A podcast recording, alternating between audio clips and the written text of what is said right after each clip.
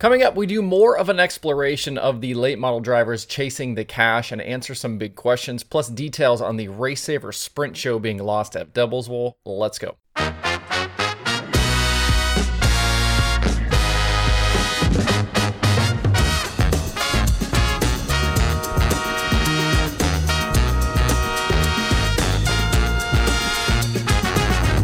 Today is Wednesday, March 23rd, 2022. Welcome into Dirt Tracker Daily. I'm Justin Fiedler.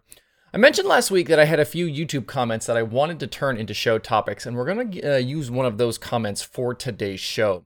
About a week ago on my show about Chris Madden dropping off the World of Outlaws full timers list, Red Road posted a comment asking several questions about the future of dirt late model racing. He said, quote, with the latest trend of the big guns choosing to race for big money and not championships, won't this leave more opportunity for up and comers and slumping drivers? Or will the purses get smaller without the big names to pull fans to the tracks? Secondly, how well is it going to work for the big guns if more big guns show up at the big money races, decreasing their chances? Will chasing the big money still be lucrative? Unquote. There's definitely a lot to unpack there with each question. This idea of some of the bigger name drivers not running tours full time has been an ongoing theme in the late model world and something we've actually talked about quite a bit on this show. Uh, I even mentioned on yesterday's show as well. For the most part, in recent seasons, most of the top guys have either run the Outlaws or Lucas full time, but now we're starting to see more and more of those drivers go away from the series just to chase the big money. You've heard me say these names before, but Overton, Davenport, and Owens are just a few examples. Between the shows at Eldora like the World and Dream, the newer FloRacing stuff, now you add in the big money XR races, plus all the regular crown jewels, there's plenty of opportunity through the season to make money without running a series.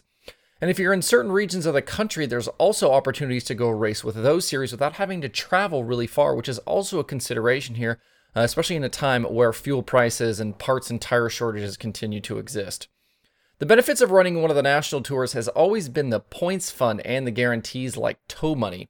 We've even seen Lucas and Outlaws make big strides here uh, lately by bumping those points funds and adding in more bonuses and cash available to teams that run all year with them, uh, almost like loyalty programs. These moves are happening for really two reasons. The first is to obviously entice more guys to stay on as full timers, but it's also that kind of sort of trickle down effect of there being more cash in the system because of the streaming services. These organizations can put more cash on the line to try to draw in more drivers because they're bringing in more money than probably ever before. back to the comment and questions from Red Road. First, will these vacancies open up more opportunities for other drivers? The answer is most certainly yes. On the outlaw side, you've seen that with the addition of guys like Kyle Hammer, Gordy Gundaker, Max Blair, and Tanner English this season. On the Lucas side, we have new guys uh, like Garrett Alberson and Dalton Wilson and Ross Robinson. English has run with Lucas before, and if you kind of pull in Ashton Winger on the Lucas side, he's run with the Outlaws before. But those guys are a couple of examples of drivers I think they have real chances to win races and have solid seasons this year. And if some of these other guys were in the mix, there would be fewer opportunities for guys like Winger um, and Tanner English. And I think that's the deal with these touring series. You won't ever end up with more than 10 or 12 cars as series regulars because beyond that, the math just doesn't work out. If you aren't making features and getting decent finishes, you can't make enough money to make it work, even with the guarantees like the tow money. The next question was Will purses get smaller with fewer big names? I think the answer there is probably no. There's still going to be enough big names coming through, even if they aren't full time, that you can still draw crowds and get people to tune in via streaming. The focus will shift, though, towards some of those other guys that are present, and we could see more stars maybe get created, I think. There's going to be more opportunities for some of these other guys to shine. And then the last part of the comment was how will these big guys do with more and more other big guys showing up to those big money races? Kind of sort of will this model for these guys be busted if there are too many, uh, too many battling for that same pie? And I think that's a really valid question and one I'm not sure we yet know the answer for. And I think these next two weeks uh, between what's happening at Bristol with XR and the Bristol Dirt Nationals, plus and you know what with uh, with the Outlaws also racing kind of up against those events be an interesting look at what will happen, I think, maybe for the rest of 2022. With the list of heavy hitters that's headed for Bristol, will some of these other guys now reconsider and hit the outlaw shows at Cherokee and Farmer City instead, given that there will uh, be potentially less competition, but still good money to be won? You'll still see Overton and Owens and Davenport and Madden at Bristol, but the real conundrum will come kind of for that next group of guys behind those top guys. What makes sense for some of those mid tier guys or drivers that probably weren't going to win but had chances at top 10 results? Is it worth it for them to go lock horns with so many heavy hitters? I think we'll find out that answer in the coming days as super late models join the Bristol program starting Friday, and then the Outlaws are at Cherokee for two nights. That could also give us some clues as to who might try and chase the full XR Super Series deal as well. It's an interesting time in dirt late model racing for sure, and something I think we'll have to watch play out through the season. I think this move will definitely work out for some drivers, but others will definitely take a hit from this strategy. Drop me a comment, let me know your thoughts on Red Road's comments and questions. Speaking of dirt late models, um, Blake Anderson had Tyler Courtney on his show over at FloRacing uh, within the last few days, I believe, to talk about the late model stuff Sunshine is going to do this season. Besides racing in the million at Eldora, we will also see Courtney at the FloRacing Night in America series show at Eldora coming up on April 12th. He'll get a chance to run that race to get some laps at the Ohio track before the million in June. Sounds like maybe some other late model stuff is possible as well. Blake and Courtney also mentioned that we won't see Kyle Larson at the million that week because of a wedding he's attending. I don't know if that means the whole weekend is out because that's an, uh, that million, those two million nets are before the dream.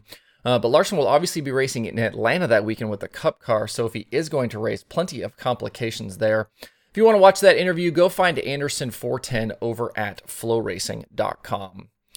So far in 2022, we've been pretty lucky, I think, with racing and the parts and tire shortages, but the problems do persist. And we were reminded of that today. The Texas 305 Race Saver Sprint Nationals that was scheduled for this weekend at Devil's Bowl Speedway has been canceled because of the shortage of the right rear tires that those cars use. According to a post on the track's Facebook page, they do hope to reschedule the event for the future. It's an unfortunate consequence of the world we live in right now with the continuing supply chain issues, and it's the I think the first racing we've lost to this type of problem uh, this season, but not the first race that we've lost uh, in the last couple of seasons. There have been lots of chatter over the past year about tires and of engines sitting at engine builders waiting on various parts and pieces, and teams kind of mishmashing cars and parts together just to get to the racetrack. It doesn't help either that when uh, parts and tires do come available, that there are those out there that buy more than they need and kind of hoard them. Sort of like the folks that buy up all the bread and milk at the grocery store before a snowstorm. That certainly doesn't help anyone, uh, and it makes these shortage problems worse. As we move through 2022, this is an area to keep an eye on on how it affects both the racers and the tracks and series. In the podcast department, there's a bunch of new stuff to check out this week. Wing Nation has Mandy Pittman, Passing Points has Grady Chandler, and then there are new episodes of the Open Red Credentials Denied show, The Dirt Reporters, The Dirt Nerds, and Ohio Dirt. To see the full list of shows and episodes, hit up dirttracker.com slash podcasts.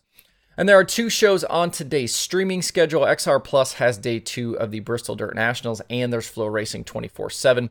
To see the full daily streaming schedule with links to watch, visit dirttracker.com slash watch tonight.